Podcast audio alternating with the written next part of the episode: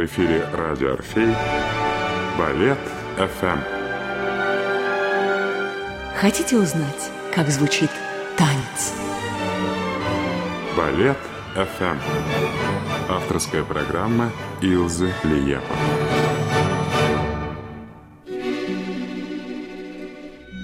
Белый лебедь, лебедь чистый, Сны твои всегда безмолвны, Безмятежно серебристый Ты скользишь, рождая волны, Ласка нежности бесстрастной, Недосказанной, несмелой, Призрак женственно прекрасный, Лебедь чистый, лебедь белый.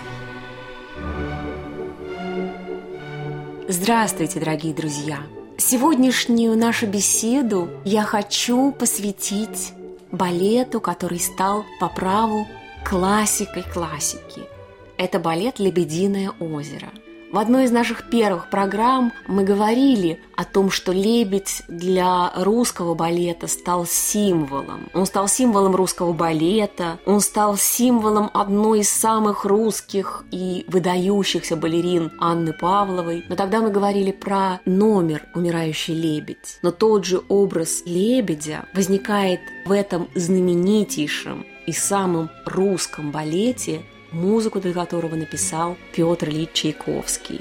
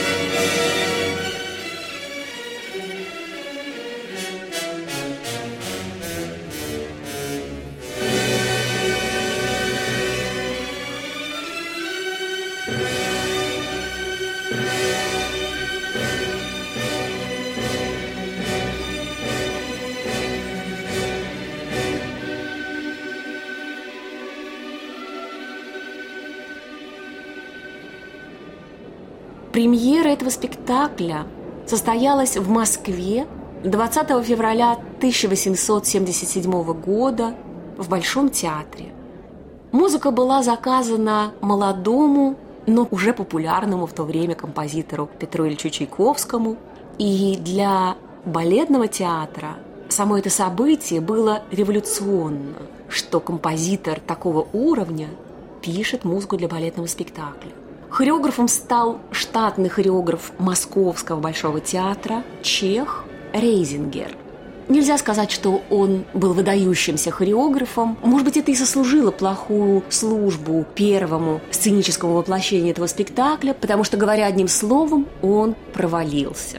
Рецензии были очень плохие. Говорили, что балет можно назвать плохим или очень плохим. Кто-то говорил, что трудно найти спектакль с более неинтересными танцами, а музыку же хвалили все. Наверное, в этой первой сценической версии музыка была слишком серьезна и слишком хороша для посредственного хореографа, которым оказался Рейзингер. И, наверное, ему просто не суждено было понять то, что представил балетному театру Петр Ильич Чайковский в этом спектакле. Первый раз балетный мир получил партитуру, в которой была своя самостоятельная драматургия. где образы персонажей были тонко прописаны, у каждого была своя музыкальная тема. И самое главное, в этот спектакль Чайковский внес идею, которая, пожалуй, проходит через каждое его произведение. И в этом спектакле есть тема вечной красоты, тема мечты, и это тема Адетты, и есть тема рока, тема злого гения. Наверное, именно Чайковский предложил идею либретто. Дело в том, что несколько лет назад в имении своей сестры в Каменке он написал балет для детей «Озеро лебедей» по мотивам немецких сказок. И эта музыка и вошла потом частично в балет, а также вошла музыка из двух опер «Воевода» и «Ундина». История балета романтична. Девушка превращена злым волшебником Ротбартом в лебедя. В лебедей же превращены ее подруги. И избавить их от заклятия может только настоящая любовь. И вот романтический принц Зигфрид встречается на волшебном озере с девушкой, видит ее в девическом облике, влюбляется в нее, она рассказывает ему историю своей жизни, он клянется ей вечной любви, и в этой клятве надежда на избавление от заклятия.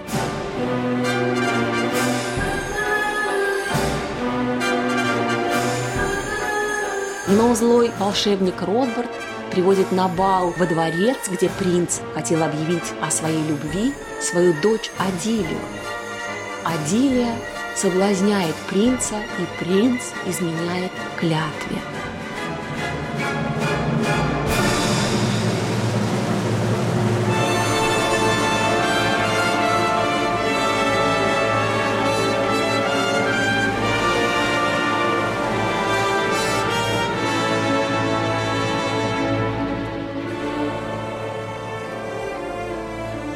Финал у Чайковского был трагический. Изменяя клятве, погибает принц, погибает Адетта. А в то время, когда Чайковский работал над музыкой к балету, в его жизни тоже происходила драматическая ситуация. Подобно своему принцу, он помышлял о женитьбе, которая завершилась крахом его семейного союза с Антониной Милюковой, страстной поклонницей его таланта. Удивительно, что в совсем другой стране, в Германии, Лебединое озеро и Лебединый замок действительно существовали. Его построил баварский король Людвиг II и назвал этот замок Нойшванштайн – Новый Лебединый утес, близ Лебединого озера. Людвиг II был страстным поклонником музыки, искусства. Именно он меценатствовал Вагнеру, он был влюблен во всех персонажей опер Вагнера. Удивительно, что и там его излюбленным персонажем был Зигфрид. А в том замке, удивительном замке, который сейчас можно посмотреть, образ лебедя возникает повсюду. Его можно увидеть в росписях потолков, колонн, в скульптурных изображениях. Что так влекло короля Людвига? Может быть, также он чувствовал в этом образе лебедя образ какой-то совершенной, недоступной красоты, вечно манящей и исчезающей в то же время.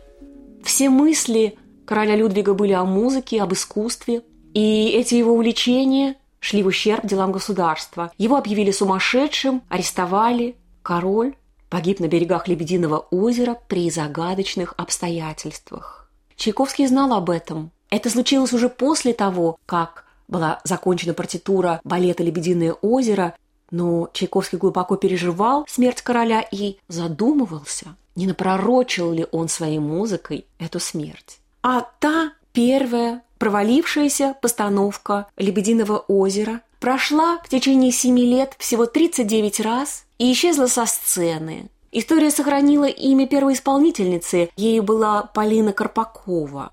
А больше ничего примечательного сказать об этой постановке нельзя. Самое главное и самое обидное, что хореограф Рейзингер не смог понять тот удивительный контраст, который предложил композитор будущим хореографам, этот контраст двух образов – Адетты и Адилии – Чайковского не стало 25 октября 1893 года. Через несколько месяцев этого же сезона готовился концерт памяти композитора. И именно тогда дирекция императорских театров задумала показать на этом концерте фрагмент из балета «Лебединое озеро», а точнее вторую лебединую картину царствовал как хореограф в Мариинском театре Мариус Петипа, и, видимо, только болезнь не позволила ему взяться за эту постановку, и он передал ее своему заместителю, второму штатному хореографу Мариинки, Льву Иванову. Личность хореографа Иванова печально и удивительно. Ему выпала тяжелая роль всегда быть на вторых ролях когда он был танцовщиком и когда он стал хореографом. Он всегда шел за спиной Мариуса Ивановича Петипа. Так и не научившийся говорить по-русски Петипа иногда мог бросить «пусть ставит Иван» или «Ширай». Иван – это значит Иванов, а Ширай – это значит его ассистент Ширяев. Может быть, и в этот раз он сказал «пусть ставит Иван». Иван стал ставить. Кто бы мог подумать, что лебединый акт станет лебединой песней этого хореографа. И в последующем этот спектакль будет претерпевать множество разных версий. И если только мы не говорим про какие-то новаторские и совершенно модерновые версии, то все-таки мало у кого поднимется рука переделывать эту вторую лебединую картину, которая была поставлена, придумана и создана Львом Ивановым. И, конечно, центральное место лебединой картины знаменитая белое адажио. В балетном мире я бы сказала, что это совершенство совершенств.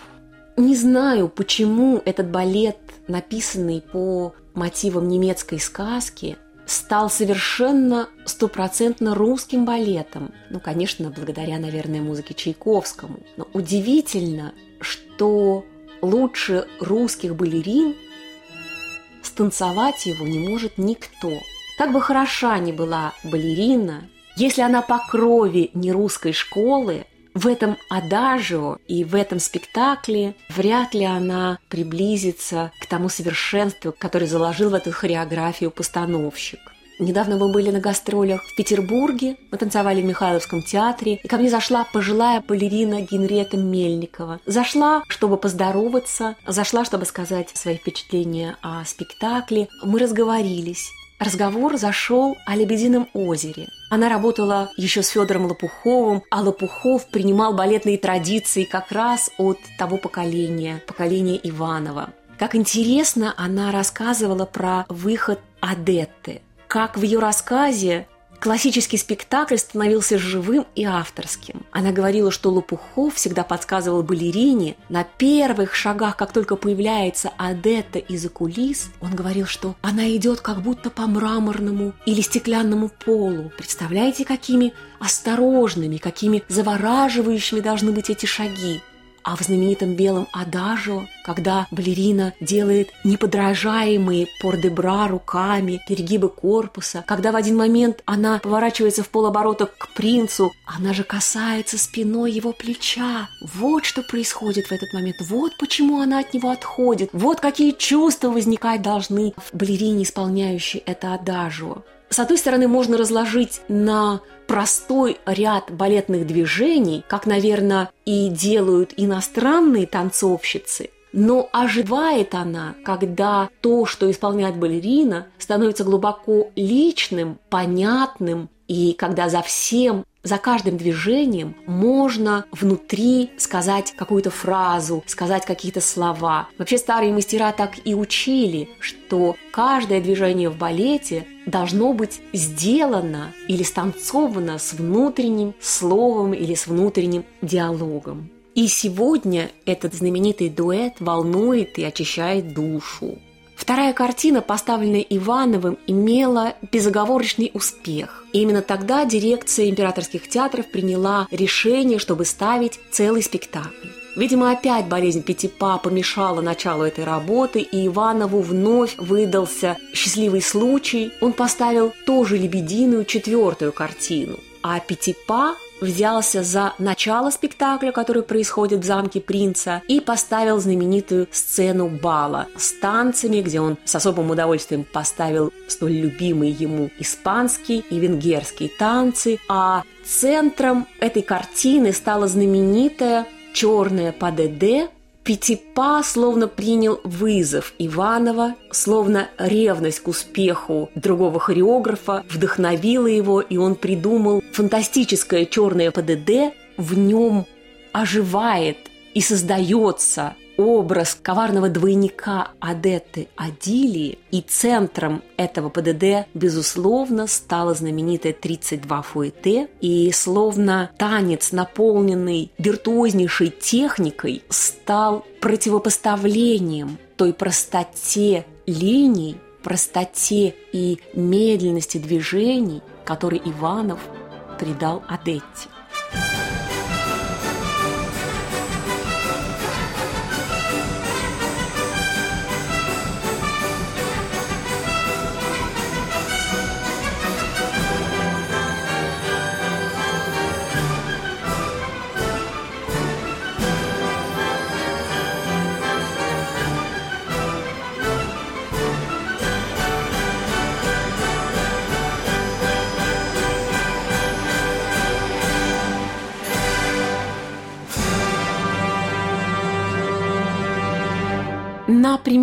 Партию Адетты Адили исполняла итальянская балерина Пьерина Линьяни. Именно она впервые освоила этот трюк 32 фуэте, правда, в другом спектакле, но здесь она его с блеском повторила. И вот это второе рождение «Лебединого озера» стало эталоном для дальнейшей сценической жизни балета. А идущие за Периной Линьяни русские балерины придали этому спектаклю глубину русской души.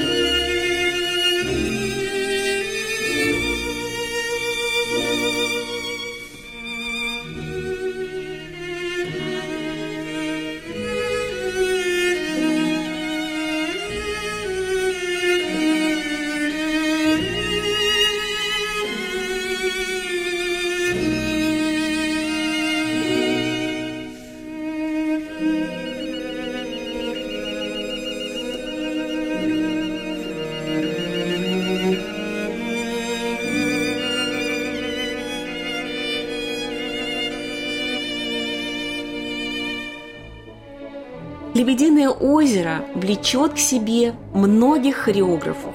Оно влечет к себе хореографов словно своей колдовской силой. И каждый из них, с одной стороны, склоняет голову перед шедевром Иванова, не решаясь ничего изменить в нем, а с другой стороны, придает спектаклю новую трактовку, новое видение. Но существуют и редакции долгожители – Например, хореограф Горский ставил в Московском Большом театре балет трижды.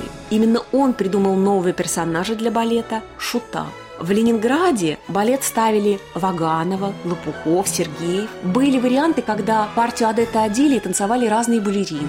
Педагог, у которого я училась в училище, Наталья Викторовна Золотова, танцевавшая много лет на сцене Горьковского театра, рассказывала, что когда туда приезжала на гастроли Галина Сергеевна Уланова, иногда она просила «Наташа, станцуй, пожалуйста, «Черного лебедя». И они делили балет. Уланова танцевала вторую и четвертую картину, а Наталья Викторовна Золотова танцевала знаменитое «Черное ПДД» Адилию. На сцене Мариинского театра сейчас идет редакция Константина Сергеева. Идет она более 50 лет. И все лучшие петербургские балерины танцевали и прошли через эту редакцию. Это и Алла Осипенко, и Наталья Макарова, и Галина Мезенцева, и современные балерины. Есть и московские долгожители. На сцене театра Станиславского и Немировича Данченко 60 лет идет редакция Владимира Павловича Бурмейстера. В этой редакции выходил на сцену мой отец, а когда он был маленьким мальчиком, в своем дневнике он записал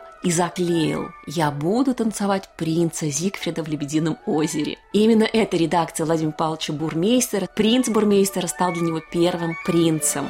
И уже увидев его в этом спектакле, его пригласила Майя Михайловна Плесецкая для своих гастролей. Может быть, в детстве он и предчувствовал, что именно этот волшебный принц, принц из сказки, станет для него тем трамплином, который приведет его на сцену заветного Большого театра.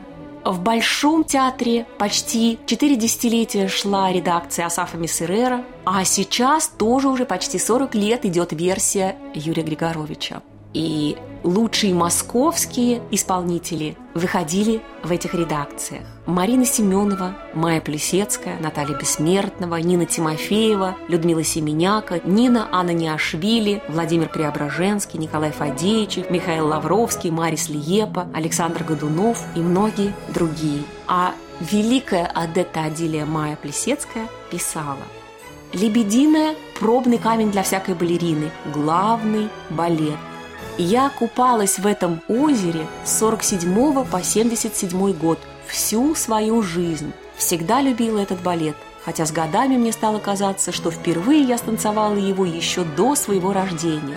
Мое сердце всегда особенно вибрировало, когда я выходила на сцену в этом балете. Надо еще сказать, что 20 век породил и модерновые, совершенно радикальные версии. Джон Наймайер в 1976 году назвал балет «Иллюзии как лебединое озеро» и сделал главным героем того самого короля Людвига. А швед Мац Эк рассказал об эдиповом комплексе любви-ненависти принца к королеве-матери. Его Адетта Адилия танцевала босиком, а популярная версия англичанина Мэтью Берна и его «Лебединое озеро» видели в Москве несколько лет назад. У Берна, как и у Мацека, вообще нет классического танца, и более того, его лебеди – мужчины. И только один из них, друг принца, образ, мучивший его в его снах, белый лебедь, защищает его от мира, наполненного жестокостью.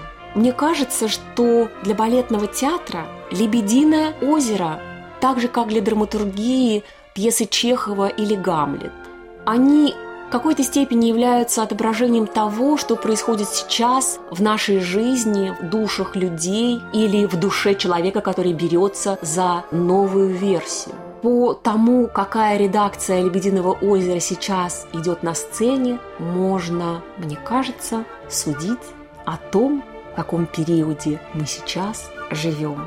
«Лебединое озеро», вечный балет, вечный сюжет, вечная музыка – и множество великолепных исполнителей. «Лебединое озеро» сохраняет свою власть над сердцами зрителей и остается всегда самым классическим из классических балетов.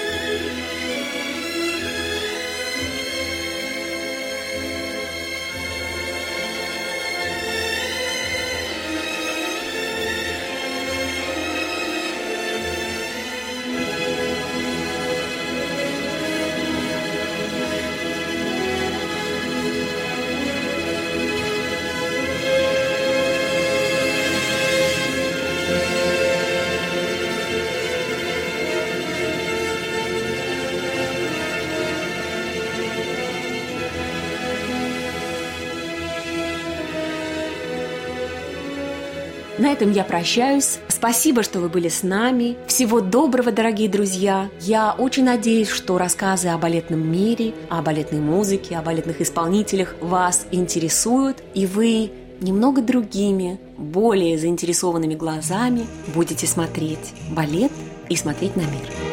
Вы слушали авторскую программу Илза Лиепа «Балет ФМ». Каждый понедельник на волнах радио «Орфей». Балет ФМ. Здесь звучит танец.